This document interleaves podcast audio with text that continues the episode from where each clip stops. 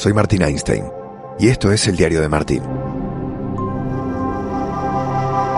Aquí estamos, en este viaje que ya podemos disfrutar desde el comienzo de la competición, con las primeras medallas, con los latinos ganando, compitiendo, viviendo los Juegos Olímpicos, tal vez de una manera diferente a la que nos imaginamos. Pero ellos merecían tener este lugar de unión, de competición, de interacción, más allá de que el escenario no es el ideal. Y aprovecho este viaje en tren que hemos hecho en último tren a Tokio para unir es dos ciudades, ¿no? Tokio y Sapporo. Sapporo, una ciudad que supo organizar los Juegos Olímpicos de Invierno, que tiene una vinculación olímpica con la capital japonesa. Y en ese tren rumbo a Sapporo grabé este podcast que te propongo escuchar en el día de hoy, para seguir palpitando y viviendo lo que es sumergirse en una cultura totalmente diferente. Como un buen vecino, State Farm está ahí. Arrancamos subidos al tren. Este diario de Martín.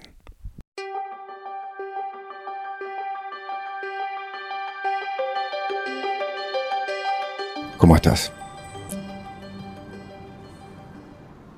Hoy estamos en un tren diferente.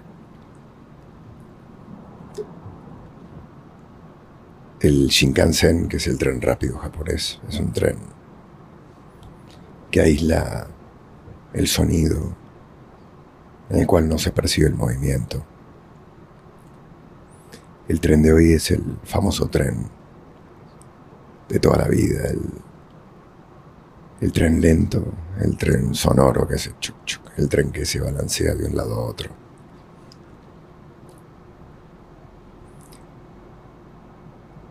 Y un tren más disfrutable de alguna manera los trenes que van más despacio te permiten ver más. Desde la ventana ya hay otra propuesta. Una ventana mucho más alta y amplia que te permite disfrutar del paisaje y además también la velocidad hace que, que tu mirada pueda posarse sobre las cosas que van sucediendo, sobre el paisaje que va pasando más lentamente de un lado y del otro del tren.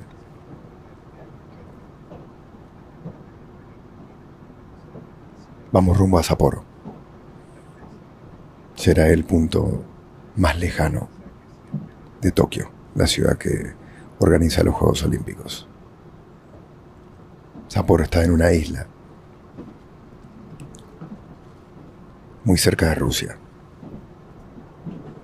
El paisaje es increíble, montañas tupidas con vegetación, todo es muy verde. Hay un lago precioso a mi izquierda.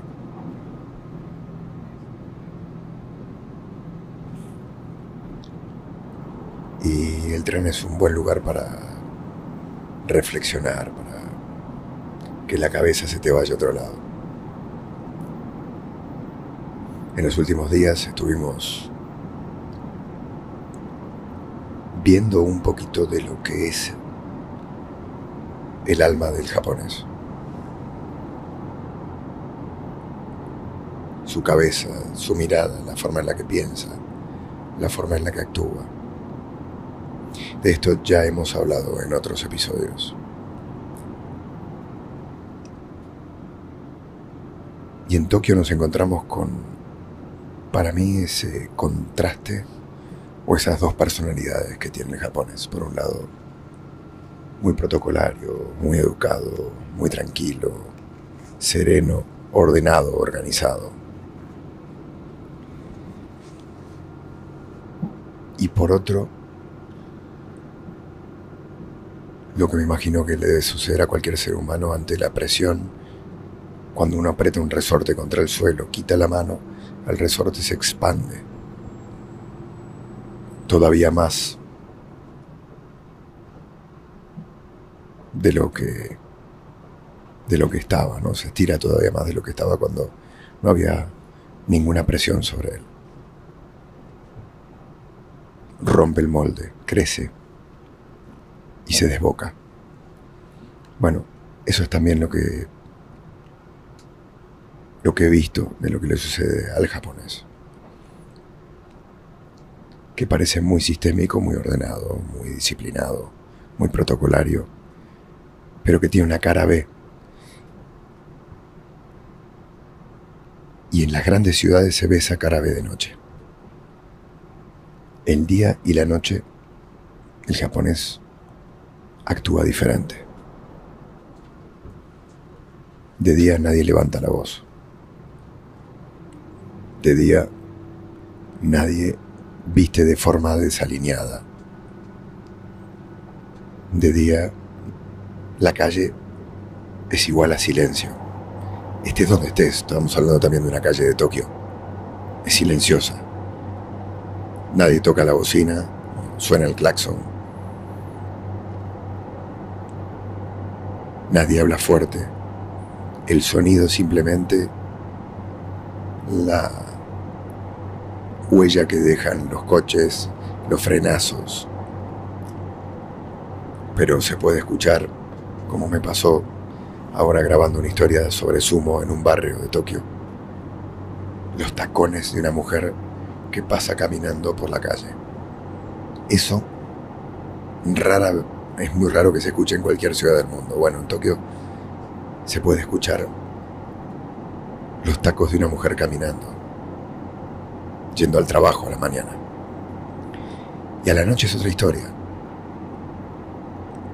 A la noche los hombres se desajustan la corbata, se abren la camisa, se despeinan, se emborrachan. Las mujeres también lo hacen. Gritan, vociferan ríen. Es el terreno de las desinhibiciones. Y en los barrios nocturnos de Tokio,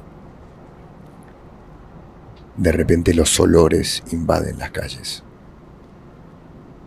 Los carritos que venden comida o sopas o, o guisos de noche, de los cuales salen, sale humo de las sartenes que tienen allí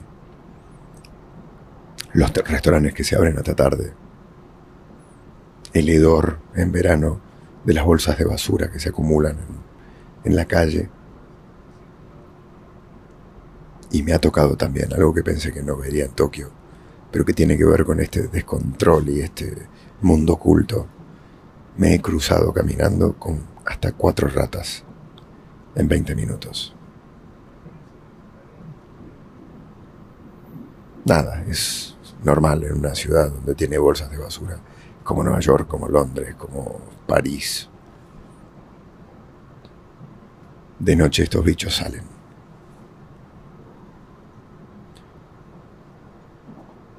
Es curioso como la luz también opera,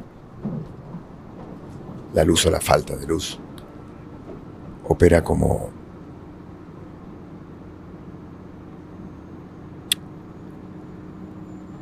como un entorno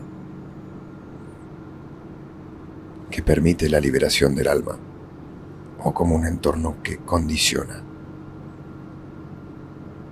el que una persona se sienta cómoda como para entregarse a las emociones y liberarse de, los límites que la sociedad le impone, le impone. Estuvimos en un barrio, Arayuku se llama, en donde muchos jóvenes se disfrazan. Se pintan el pelo, se ponen pelucas, se pegan stickers por todo el cuerpo, se colocan trenzas, máscaras, sombreros, se pintan la cara, se transforman. Y hablando con Ayaka, que es la joven japonesa que me acompaña por este recorrido, me decía que Arayuku y estos personajes que se disfrazan de alguna manera representan la libertad. La libertad pasa por expresarte al nivel que quieras. En una, en una sociedad que por lo que he visto es... no deja lugar a, a la expresión libre y, y no porque sea, sea autoritaria, sino porque es el sistema en el que ellos se han criado y en el que creen. El control de las emociones. Una vida muy práctica y muy funcional, organizada para el trabajo, la productividad. Las chicas cuando se ríen en Japón se tapan la boca. Está mal visto que no te tapes la boca si te sonríes. Eso ya es una metáfora. Pasión, determinación y constancia es lo que te hace campeón y mantiene tu actitud de ride or die baby. eBay Motors tiene lo que necesitas para darle mantenimiento a tu vehículo y para llegar hasta el rendimiento máximo. Desde sobrealimentadores, sistemas de sonido, tubos de escape, luces LED y más. Si buscas velocidad, potencia o estilo, lo encontrarás todo en eBay Motors. Con más de 122 millones de piezas, siempre encontrarás justo lo que buscas. Y con Guaranteed Fit de eBay, tienes la garantía de que tu pieza quede perfectamente a la primera o se te devuelve tu dinero. Porque con eBay Motors, quemas llantas y no tu dinero. Con las piezas que buscas, a los precios que quieres, tu auto se convertirá en el MVP que te dará el triunfo. eBay Motors. ebaymotors.com Solo para artículos elegibles se aplican restricciones. Cuando necesitamos ayuda, no hay nada como un buen vecino. Por eso, cuando pienses en el seguro de tu auto y hogar, confía en State Farm. Mira, ahora mismo hay un agente listo para ayudarte, así que llámalo. Te brindará atención personalizada y te ofrecerá soluciones a la medida de tus necesidades. Contacta hoy mismo a un agente llamando al 1-800 State Farm. Qué bueno que ser un buen vecino no pase de moda, ¿no es cierto? Marca conmigo 1-800 State Farm. Hablemos claro, como un buen vecino, State Farm está aquí. Y volviendo a la Yuku y volviendo a los kawais, que son, kawaii quiere decir cute, bonito, y así se denominan aquellos que se disfrazan. De alguna manera se disfrazan para ser quien son. Digo, el disfraz les da una... les convierte inmunes o les permite la máscara desenmascarar su personalidad. Es una paradoja. Los hace sentirse protegidos. Pueden ser quien son, pueden liberar toda esa energía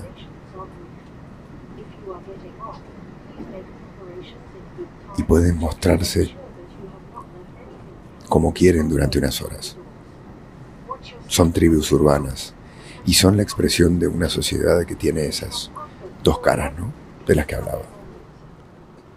Por un lado, el orden, la planificación, la contención,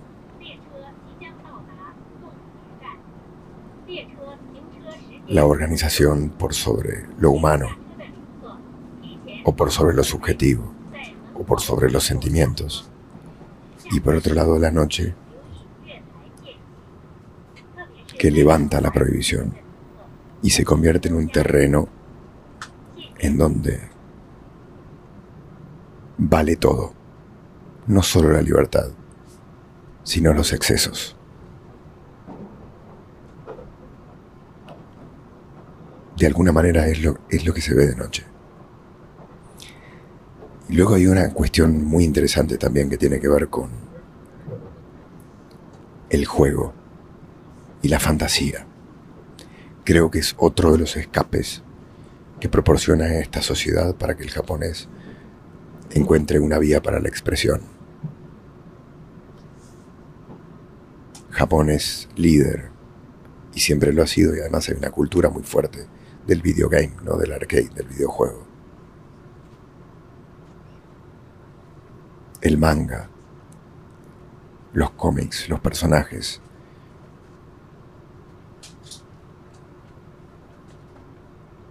Las salas de, entretenimiento de, de arcade son increíbles Hay por todo Tokio.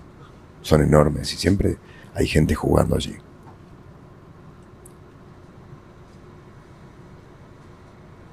El tema del juego para para salir, para escapar como expresión de libertad, como expresión de de llegar a un mundo de fantasía, de alejarte de la responsabilidad y de los condicionamientos y los límites. Y otra de las cosas que también me llamó la atención y que tiene que ver con, con los disfraces y con cambiar el rol y con convertirte en otra persona. Hay una fascinación eh,